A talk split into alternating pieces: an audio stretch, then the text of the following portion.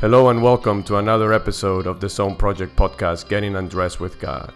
The place where we talk about what you think but don't say it, you believe but won't discuss it, and you feel but are often too scared to share it. As always, I am your host, Pablo Giacopelli, and I am delighted that you could join me once again. Today, I'm going to be talking about a dimension of life that affects all of us, and that, of course, I've been able to make great discoveries, especially since I have arrived in Israel. So I invite you to sit back, fasten your seatbelts, and I hope you enjoy the show. Hello and welcome once again to another episode of this podcast. It's good to be here with you live from Tel Aviv, Israel.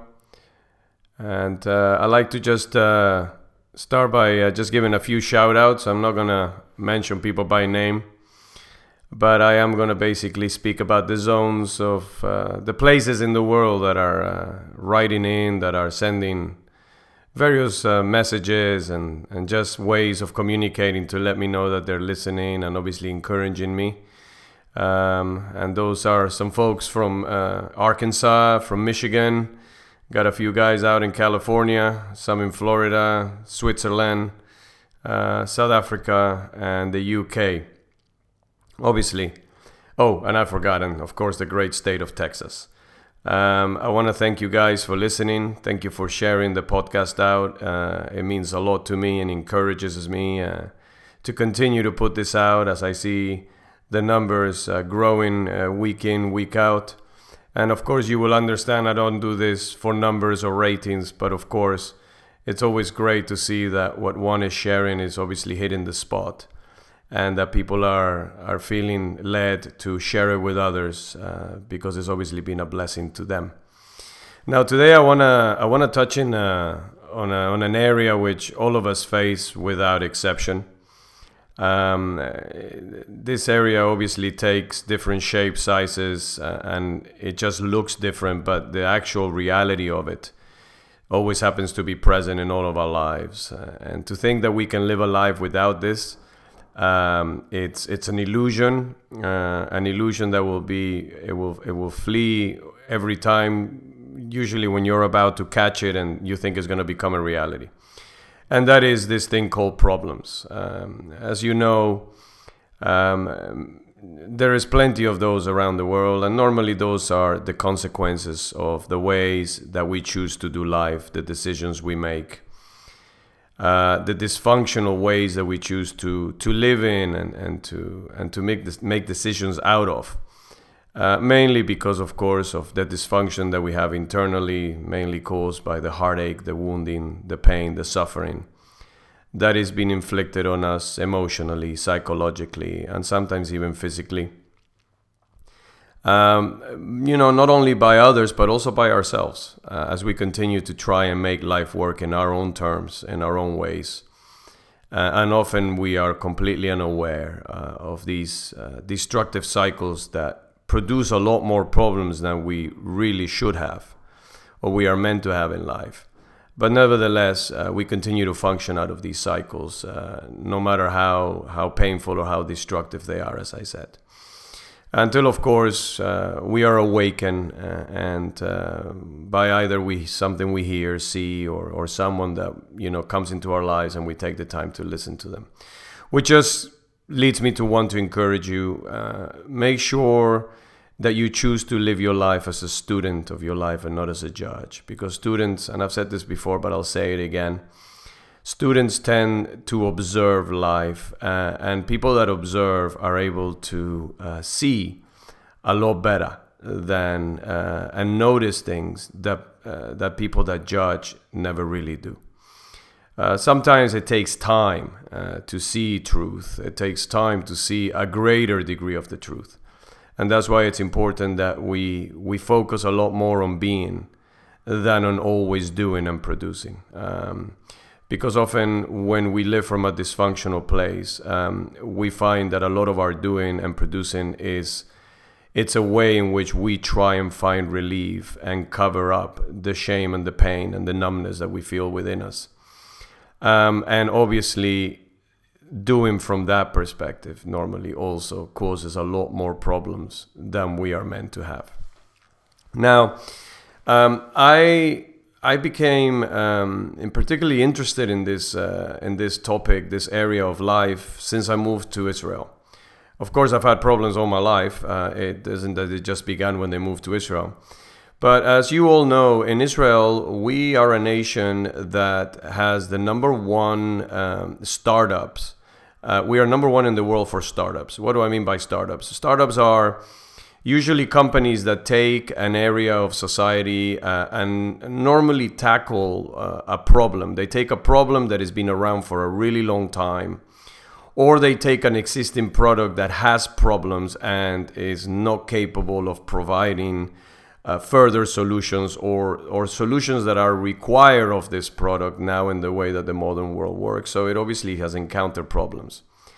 Um, but the, the main thrust of the startup is, of course, um, you know, the, the the provision of, if you like, um, there's a problem in the world and we need to find a solution. And normally these are problems that have been around for a really long time, but no solution has yet been found.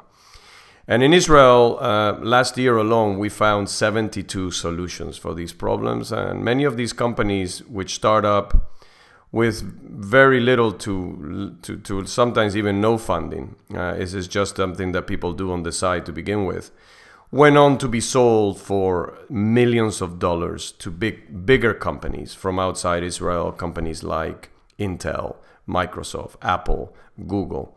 Uh, companies that come in and see uh, see these products that are providing a solution uh, for problems that, of course, um, they themselves have had, and they see an opportunity, obviously, to gain traction in the market. Now, obviously, it's not just in the tech world. We also have startups in the medical field. You know, um, groundbreaking. Uh, cures, groundbreaking treatments, groundbreaking medicines, and so forth. So, why is it that Israel, uh, unlike uh, such a small country, really, in comparison to the rest of the countries in the world with such a small population, can actually, uh, what is it that they're doing that can actually, um, you know, lead them to have such a dramatic, um, you know, advantage over the rest of the world um, in these areas of, you know, finding solutions, uh, you know, where, where, were obviously for problems that are obviously been around for a long time and nobody else has been able to in the past. So I, uh, I had the opportunity to, to spend time with a few people that have come up with these solutions. And so you talk to them, you know, you spend time with them, you you listen to them, you observe them, you observe, you know, what they say, but more than what they say, how they say it, and the emphasis that they put on certain things that they're saying. And not all of them actually said this next line that I'm going to use this statement, but uh, in sort of roundabout ways, some of them said it, and some of them said it without saying it. And that is that the reason they are so successful in finding so many solutions is because they have learned or they have come to understand that in order to find the solutions in life, we need to learn to fall in love with the problem first. Now, I don't know about you, but in my life, um, until I began to obviously discover this new perspective of seeing things, uh, this truth, if you like, um, every time a problem came into my life, the first thing that I attempted to do was get rid of it. So um, I went onto an overdrive and attempted to somehow control and manipulate um, and if you like, I judged the problem as this was the problem. This was this is what needed to happen in order for me to get out of this problem or get rid of it. And so I went and devoted much of my time uh, and my effort to try and make that happen. Now, that is, of course, one way to approach it. Normally, when we do that, we end up uh, spending a lot more energy, time, and resources in trying to find a problem, a, a solution. But what we are missing here is we are missing the opportunity that every problem presents us. And the reason why that is, is because, as I was explained uh, by these people, um, the solution to a problem is never outside the problem the solution to the problem always comes and is found within the problem. Now, it is only when you embrace the problem wholeheartedly, you, you, in other words, to use their term, you fall in love with the problem and you don't try and get rid of it. You begin to start spending time not with the problem, but in the problem. So, in other words, you usher yourself within the dimension, the space, the parameter, the reality of the problem. And as you begin to do that, you begin to observe the problem, you begin to understand the problem. And then suddenly, because you're doing this, you begin to familiarize yourself with a solution to the problem. And as you obviously begin to see the solution, you know that the solution is the correct one because it is actually the by spending time with the problem and from within the problem that you're actually able to understand what the solution is. When we try and find the solution outside of the problem, we are basically trying to find the solution to the symptoms of the problem and we therefore never actually find the permanent solution to the problem in the first place. So, though we may cure, if you like, the symptoms or the consequences of the problem, of the root problem or the root of the problem, we will never actually solve the problem as a whole. We will just delay it. If, if you like, we will press the snooze button on it for it to come back again later and be part of our journeys once again. So I found tremendous uh, relief in this. But then, of course, God began to show me other things. Um, and, I, I've obviously written some of them down. Uh, and, you know, it's like, you know, quick fixes rob us of the blessings that God has for us. And if you and I are honest, the reason we look for quick fixes is because uh, we are, if you like, rooted in this performance driven life where we see problems as obstacles from stopping us or preventing us or slowing us down from reaching the ultimate results and goals that we think are going to bring the happiness and the peace that we so desperately look.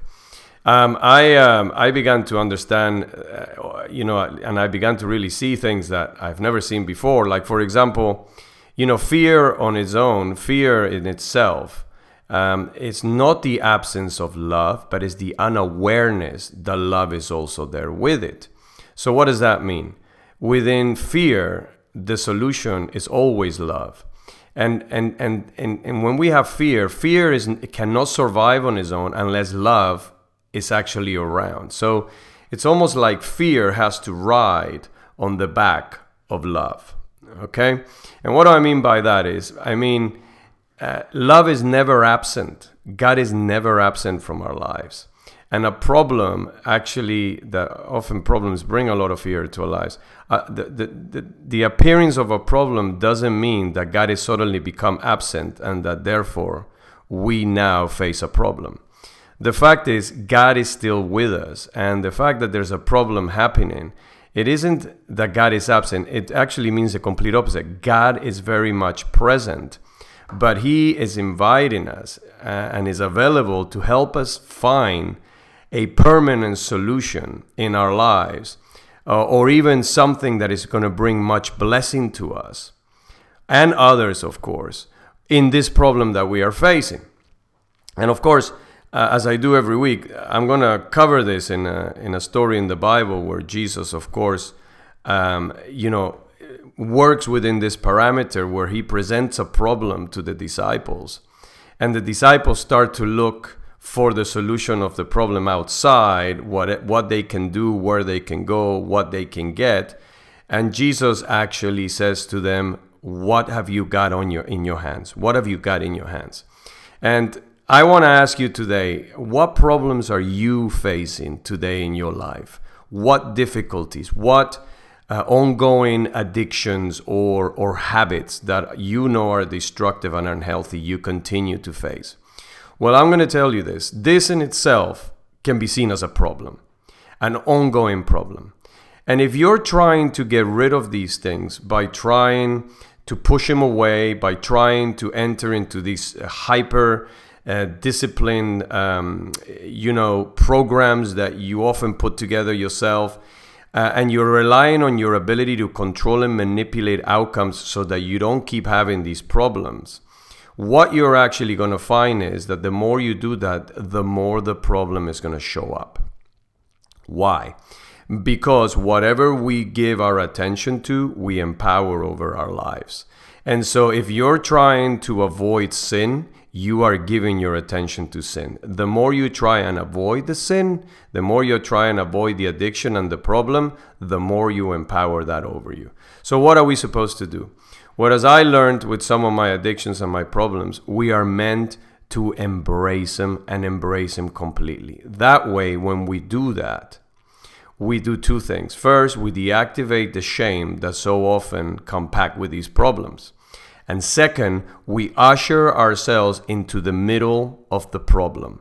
So suddenly we are we are no longer looking at the battlefield from a satellite removed far away, but we're actually suddenly find ourselves on the ground where the battlefield is taking place.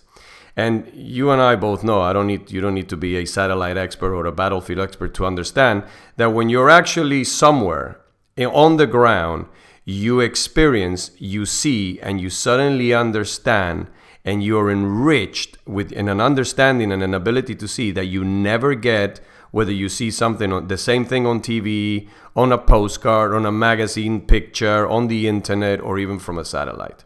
So you suddenly usher yourself in the middle of it. And as you begin to stay still, you begin to see what is really going on. And you begin to see that the problem, the fear, the addiction, the habit is simply the thing that cocoons what the actual problem is, what the actual thing that is causing this thing is. And I know in my own life, as I've done that, I have begun, uh, and God has been great. He has been present there with me, and He has begun to show me listen, Pablo, this is why this continues to show up in your life. This is why you continue to have this problem in your life. This is why you continue to face the same situations over and over. Because instead of actually walking into the middle of the problem when it's happening and remaining still and observing, listening, and seeing so that you can understand, right? And therefore own what's happening and then release it and find the freedom, the healing, and the solution, you're trying to solve the problem from the outside. You're trying to get rid of it. You're trying to push it away. Now, these problems, as I said before, can vary in range and motions and sizes and shapes and faces. But the reality is that as long as we continue to insist in actually finding the solution outside of us, we will never find the solution within us. The solution to our problems are within the problems that we face. That is where the solution, the permanent solution, the deliverance, the freedom. Okay? So I know you're sitting there and you're going, well, what if I have a porn addiction? Okay, well, I, uh, I told this story last week, I think. And so if you want to hear the whole story, you can go back or you can buy my second book, The Modern Fig Leaf. Um, in The Modern Fig Leaf, in chapter 5, I, I cover this. But the reality is, it wasn't until I had a problem with porn. It, this is a, was an ongoing problem, and it wasn't until I stopped, you know, fighting it. I stopped uh, trying to get rid of it. I stopped trying to uh, find solutions for it outside. That I found that this problem that I had, I found the solution. I found the cure. I found the freedom, the blessing. And the way I did that was that I embraced what was happening. I, I embraced what I was doing it.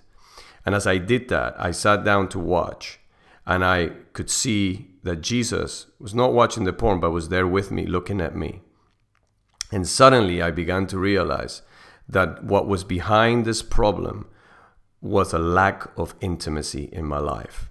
I began to realize that every time I watched the porn, I felt like God left the room and he never joined back until a few days later when he got over his anger because I, he was so mad that I was watching the porn. And I began to realize also that I had never actually allowed him to be part of this part of my life because I felt that it was so dark, dirty, and unpresentable. That I always tried on my own. Yes, I prayed the prayer, the, I prayed a prayer here and there, but it was just a matter of uh, praying prayers out of habit more than actually meaning them. But it wasn't until I actually did that that I found the solution, which was, of course, Jesus and his intimacy and the intimacy that he had longed to have with me. And so what happened is the solution was I found a change of perspective. I found something else, someone else that could give me what I was not able to find in the porn. But that did not happen. That freedom did not come until the day when I was able to embrace and sit down and just observe and watch and be still in the middle of the very thing that in my in my estimation was the biggest problem I had ever had in my life. So it is safe to say that every problem that we have in our lives currently, they are actually opportunities that are presenting themselves, that carry within them not only a solution that will bring freedom, healing, um, and an unexpected surge of health, strength, and joy in our lives, but it will also come equipped, as we're going to see in a minute through the story that I just sort of basically touched briefly with Jesus a capacity for us to become blessed in a way that we never could if we try to solve the problem on our own. Okay? So, very, very important. I want to encourage you do not get rid of the problem, enjoy the problem. Understand the problem, embrace the problem, walk into the middle of it, fall in love with the problem.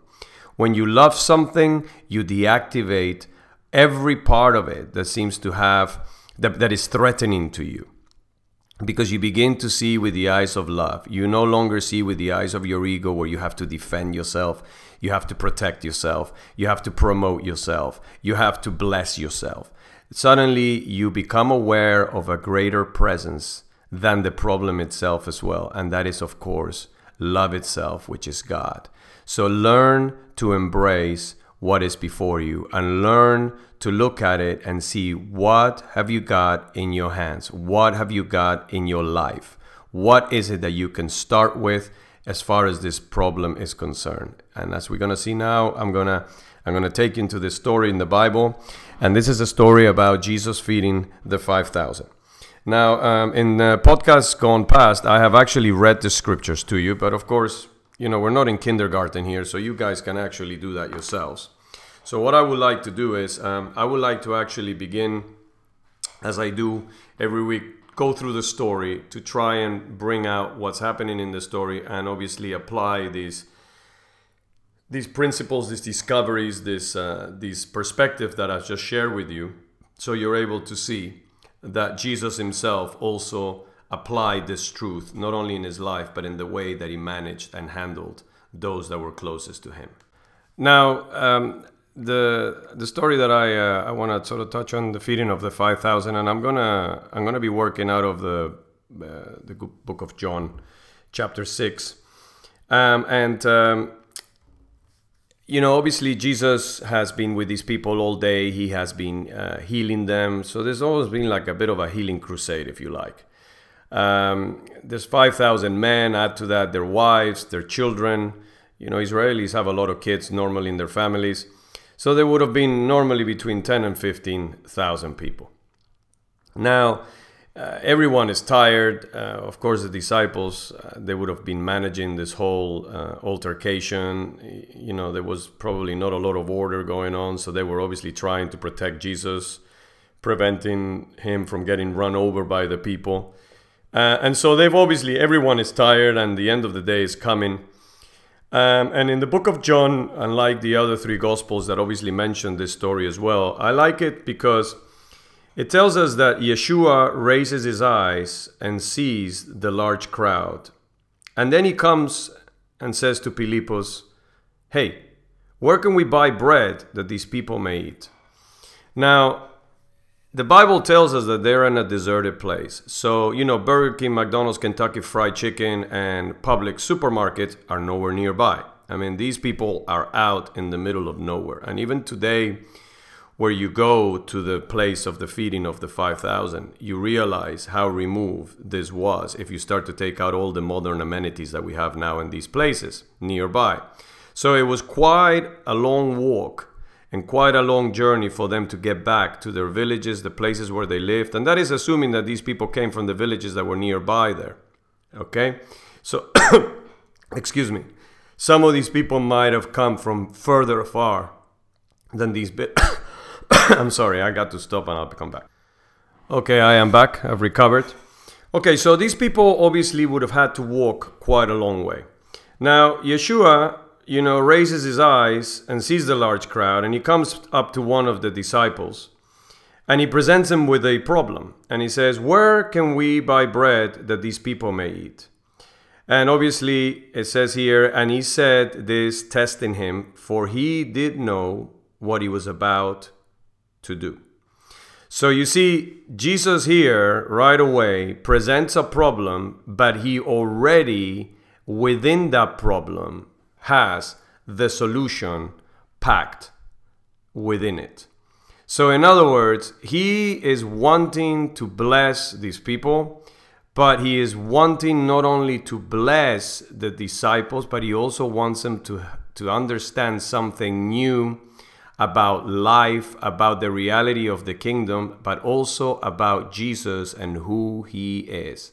And one of the biggest reasons why so many of us try and get rid of problems and try and move through problems as quickly as possible and try and, and rely on what we have and the resources that we have and the friends that we have and the church friends that we have and the leaders we have and the resources that we may have in our library or our computer is because we don't really understand who is with us and what he is capable of doing, which is exactly what is happening in the story, and we're about to see it. And this is exactly what Jesus is trying to do. So he doesn't just say, Hey, Len, listen, bring me the bread and the fish, because of course he would have known they had that.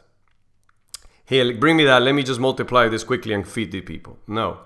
He presents a problem in order to deliver a blessing and in order to deliver truth and to actually enlarge the understanding that these 12 guys have not only about him, but about how the kingdom works. So, where can we go and buy bread that these people may eat? Here's the problem and he says to them, testing him, for he did know what he was about to do. Solution. Now one of the disciples, Philippus, says to him, says to him, 200 denarii of bread would not suffice them, even if each of them may take a small amount. Andreas, one of his other disciples, the brother of obviously Peter, it says here Shimon Kepha, said to him, There is here a certain boy who has upon him five loaves of barley and two fish. But what are these? items for all these people. Now, you see, again, straight away, they start to look for the solution to this problem outside of them, outside of what they have in their hands, which is the problem itself. And what may appear to be an insignificant um, amount of bread and fish, which clearly in the natural not in the kingdom, but in the natural, is completely and utterly insufficient as a solution to the problem that Jesus has just presented them with. So, in other words, they are facing an, an impossible situation. Okay, they got an impossible problem right now. They don't have the means to sort this out. Now, what does uh, what does Jesus do? Jesus straight away says to them, Make all the people to recline. Now there was much grass there, and the number of men that reclined in that place was 5,000. Now, I love, I love it when he says, Make the people sit down and relax. So, in other words, uh, you know, I, I don't stop fretting around, stop trying to find the answers in your own way, stop trying to think how you can possibly sort this out um, you don't have enough money, and even if you did, where are you going to go and buy bread and fish? There's nowhere around here to buy it. In your life, I ask you, What are you facing that you don't have the finance for it, or it appears like you don't have the finance for it? What are you facing right now that is impossible? And you clearly do not have the geographical positioning or the positioning in society that you think you need to have in order to solve this problem. Or you perhaps don't know the right person in the right space that you think if you did, that person could solve your problem. Well, you may not have any of those things, but you do have something else, and that is the kingdom of heaven within you and the King Himself living within your heart. And what He is saying to you is recline back, relax. Let's fall in love with this problem. Let's take the time to observe. Ignore the anxiety, ignore the fear, ignore the pressure that others may be putting on you to get a solution straight away. The only way that you're ever going to find a permanent solution and the blessing that is packed within the situation that is being presented into your life is if you recline, you relax, and you take your time. Now, clearly in life, uh, obviously, sometimes we do have problems that come our way and that are pressing. We can think of Nehemiah while he was rebuilding the wall, how he had certain things that showed up, certain problems that were presented to him that demanded a quick answer. And normally, what Nehemiah did is he didn't react and he didn't start looking for the answer outside of himself. What did he do? He showed up, what I like to call an arrow prayer to God. And he observed and then he responded accordingly. Okay? So, in other words, he didn't panic. He looked at the problem, he didn't get overtaken by it. He went inside of himself. And even for those urgent things, those urgent minor matters that need resolving, take the time to observe them, to remain present, to embrace them, and you will find often as well in those quick minor problems the quick permanent solutions, the solutions that are healthy and that can also continue to deliver blessing into your life. Okay? So here we are. He reclines them. He asks them to bring what is in their hands. He takes it, he blesses it, and he begins to divide it to those who reclined. Now, does this mean that some people left of the 5,000? You know, that some of the women left? Did some of the children left? The Bible is specific here. He began to divide it to those that had reclined. Now, if everybody would have reclined, this would have not been mentioned. So, in other words, there were obviously some that didn't recline. Okay? And so, and likewise, also of, uh, here we go, also of the fish and as much as they desired.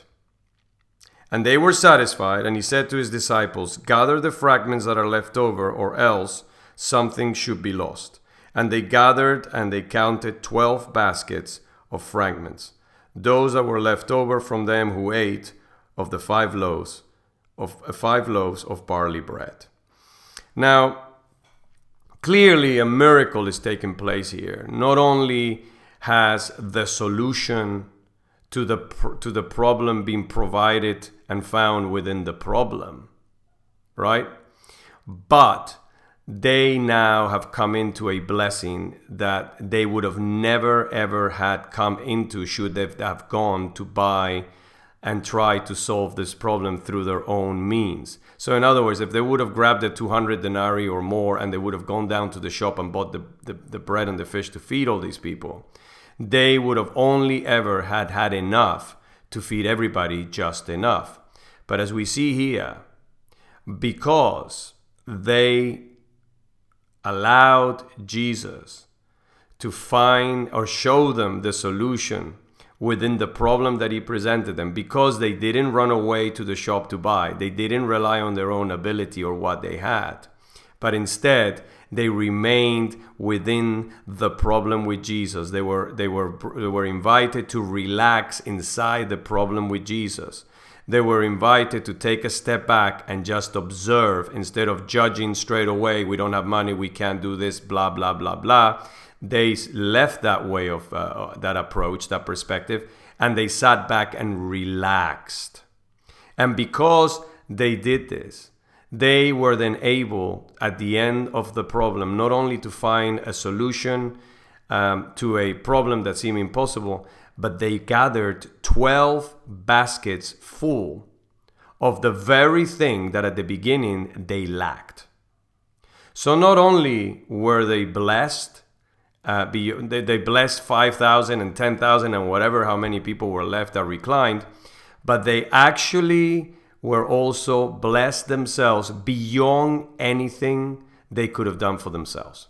Now, there's a principle obviously here, and there's something happening here that our problems carry also within them the blessings for many other people. So, in other words, when we look at our problems, if when we see a problem, the only thing we look at is a solution that we try and get for ourselves, normally we will try and solve that ourselves. But when we are presented with a problem, if we can look at the bigger picture and see that us finding, like with the startups in Israel, when they sit down to, to find the solutions, they their main objective is to enrich and improve and bless the life of the world. They don't primarily do this in order to find a solution for themselves, to find a uh, to make their lives simpler and to enrich themselves. Those three things that I just mentioned, they will tell you themselves are egotistical and they are anti-solution blockers if you like. So they prevent you from actually finding the permanent solutions and blessings that you know that that we can find through the problems that come in our lives. And so they sit down to bless the world, to give the world something that the world doesn't have, to enrich, to enliven, to bless, to improve the quality of other lives. And as they do that, not only do they find the solutions, but as I said to you, 72 of these companies, these group of people that sat down to find a solution and fell in love with their problems, and looked further afield than what they were able to do, they ended up selling their companies for tens and often hundreds of millions of dollars. There is your 12 basketfuls of fish. They started with a problem. They probably had a few resources. They fell in love with the problem. They didn't panic. They reclined. They relaxed. They fell in love with it. And God Himself, and I know God has been involved in all of these because God loves to bless the world. And even people that may not necessarily directly engage Him, right? Even though I don't know whether they did this or not. When God sees that people have in mind the benefit of others and, and they want to bless others through what they do, God normally releases creativity, blessing, and the ability for them to also find solutions because they too are their children and He too likes to bless them. Now, there is also another principle that God has helped me to understand and see through this story with Jesus, and obviously these, uh, this dimension of approaching problems in a, in a healthier, kingdom minded way is that people that normally approach problems and try and get rid of them and get a result are people that normally are living cyclical lives and not linear lives. Now, what do I mean by cyclical? A cyclical per, a cyclical life means you do enough in one day so that you can have the opportunity to do enough the next day. And you do enough for 6 days, that enabled you to have a week and that week you did enough in order to have another week. And when you do four of those, you did enough to have a month. And then the next month, it's provided through the enoughness of what you did in this month. So you, you don't know if you've heard this, uh, this uh, saying that says you live from hand to mouth. Now, a life that is, uh, that is focused in living cyclically is like the rat that runs in that wheel, the hamster wheel inside the cage. There is a lot of action in your life, but there's very little momentum. And the reason for that is you always have the result in mind, and that result normally is based on the least that can the, the you know the least you have to do in order to get by. So you don't aim high, you aim the lowest you can low uh, you can aim so that at the end of the day you have just enough. So instead of living and, and thriving, you are surviving. And the problem is when we live like this, we are always focused on what we don't have and we look at what we have and we believe is not enough. We totally miss the talents and the seeds and the things that God has put within us because we are living in constant urgent mode, just trying to get by, just doing enough to get by. Now, it's not that we're lazy and that means that's why we do enough. It's that just we, we, we look at our lives and we see that our lives can never be more than just being able to do enough to get by. Now, when we live this way, we are surviving. And people that survive are unable to see the details, the things outside of the wheel of the box or the cycle that makes the big difference and changes the reality of the lives that we live. And so you see, you are moving in cycles. When you live in a linear way, you move in seasons. And so your journey is not about beginning and end or a result at the end. It's about the journey, a process. It's about walking. You know, Jesus said, Follow me. He didn't say, Follow me until this place or start here and finish here. He said, Follow me. Keep walking with me. He didn't say, let's go around in circles or encamp around me and we'll stay here for a while. No, he said, follow me. Keep walking with me. That implies a life that is lived linearly. It implies a life that has a lot more momentum than action. And if you think about the story I just shared with you with Jesus, Jesus invites them to recline and relax that is someone that lives linearly, someone that can see the horizon, that can see the bigger picture, that understands who's in charge of life, that understands who is the provider and the sustainer of life, that understands who their God is. The disciples, on the other hand, were still stuck, like the people that left and didn't recline and relax, but went and try and find their own solution to their, their problem of having to eat even though they had seen Jesus perform miracles all day. They also, like the disciples, were stuck in the cyclical. They right away started looking for results. Those that reclined and relaxed, reclined and relaxed and just observed. So they came into a space of trust. Obviously, like almost like little children, they just knew that they would be provided what they needed by this Jesus that clearly had compassion and loved them and had healed all of them, as the Bible says, or most of them, or whoever managed to get to him, yeah? All of them throughout the day. They just knew who this Jesus was. They no longer had heard about him. They no longer had information about it. They no longer had met people that had met him and were telling him about him. They had met him face to face. So, again, today, very important. If you truly have met Jesus face to face and you've experienced Him and you know that He's there, ask Him to help you understand the difference between a linear way of living and a cyclical way of living. People that live in a linear fashion not only are able to fall in love with the problem because they don't have all these pressing deadlines that the cycle brings upon them, but they are also able to see the details outside of the box. In other words, they're able to see the solution within the problem that brings the solution to what often many of us are restricted and limited by and think that is just the way life was meant to be. Now, I want to close with a, a, story, a quick story, personal story, where uh, I'm able to obviously show you how this works. And like Jesus, this is also pertaining to a, player I used to work with. Now, in the women's professional tour, unlike the men, uh, apart from in the Grand Slams, in the tournaments during the year, the coach is allowed to go on court, right, once per set in one of the changeovers to talk to the player and obviously spend the time of the changeover, which is a minute and a half, coaching the player and helping them to hopefully continue to do what they're doing or to change their tactics so that they can obviously turn around a match that they're losing. Now, obviously, when one goes in there, one really enters into the, even though, of course, as a coach, you begin to learn to enter into what goes on inside the court from outside over time. But when you actually walk into the court physically, you begin to feel the fear, the pressure, just the tension that there is in this tennis court.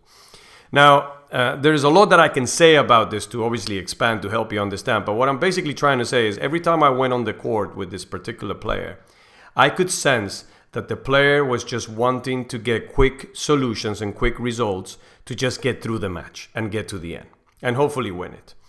And so um, one day I sat her down and I said to her, Listen, have you ever thought about not trying to get rid of all that is happening in the court, but actually learning to embrace the fear, the fear of failure, learning to embrace the anxiety, the pressure, learning to feel your body shaking, uh, that fear of missing the ball, of losing the match, of not being good enough. Have you ever thought of actually learning to enjoy that? Because in reality, what's happening there, it's actually it's a privilege that you get to experience what you're experiencing inside a tennis court. I said to her, because you are one of very few people that are actually ever going to experience that. A bus driver not to demerit the job of a bus driver, will never have to experience what you're experiencing in a stadium with 5,000 people watching them, the whole world watching them through TV, uh, their sponsors, their contracts. These dimensions that you move in, they present to you problems that are a privilege to be able to engage them and experience them. So this player began to obviously look at me like, you know, you must be sick. How could you possibly expect me to even want that or like that?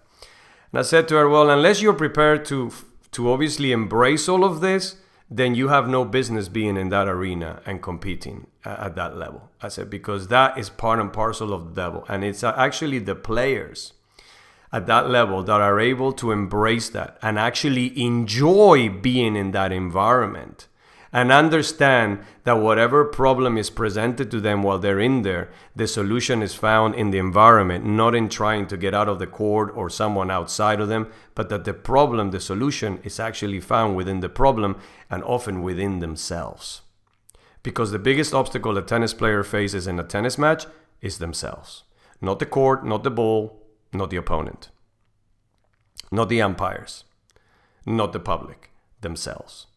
And so as she began to trust me and began to obviously allow me to coach her through that, this player was actually became a top 10 player in the world.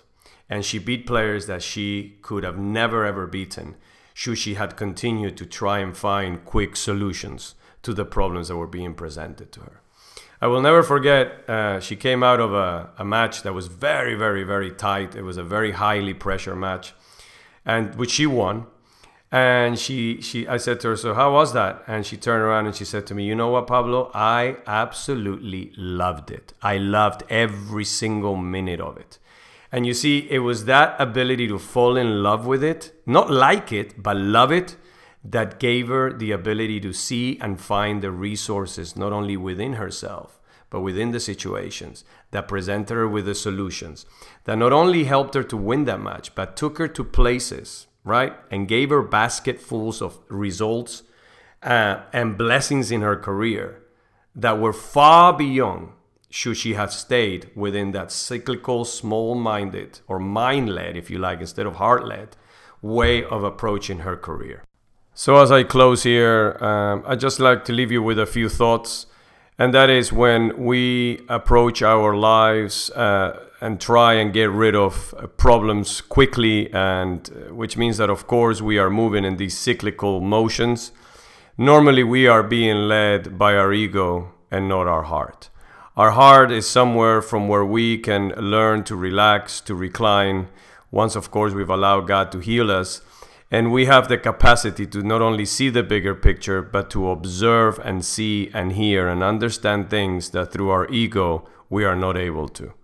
That is why, if we want to enter into that linear space, uh, as we ask Jesus to help us to understand what that looked like and how we can do that, um, it is important that we understand that life and the rhythm of it will become different. The way that we live, the way that we approach life, the way our expectations are set will change. We will begin to understand that sometimes things might take longer but of course, it is through that process of length that we're able to build up more momentum, we're able to discover, we're able to see, and we're able to eventually achieve and experience results that are added, as Jesus says, to our life and are there not because we were looking for them, but, but, we, but because we focused on the higher purpose of uh, obviously getting ourselves out of the way and allowing God to be God and trust in Him. That no matter what comes into our lives, no matter how big the problem is, always within that, there will be a solution waiting to be discovered if we don't run away and try and sort life and make life happen in our own terms. So I want to thank you for listening. Thank you for taking the time. I hope that I have encouraged you, but more so challenged you and challenged perhaps some of the perspectives that you have been subscribing to in your life. Because I know if I've done that, I have done my job. So until next time, I hope that you can join me again. I leave you with my shalom and my peace. Bye bye. Friends, thank you for listening to the Zone Project podcast, Getting Undressed with God. We have come to the end of another episode, and I sincerely hope that it has been enjoyable, a blessing, but above all else, it has led you to perhaps consider perspectives you have never seen before. For more information about the Zone Project, this podcast, and all the other work that I put out on a regular basis, please take some time to check out the show notes where you will find the relevant links. As for me, I hope that you can join me again. So until next time, thank you and shalom.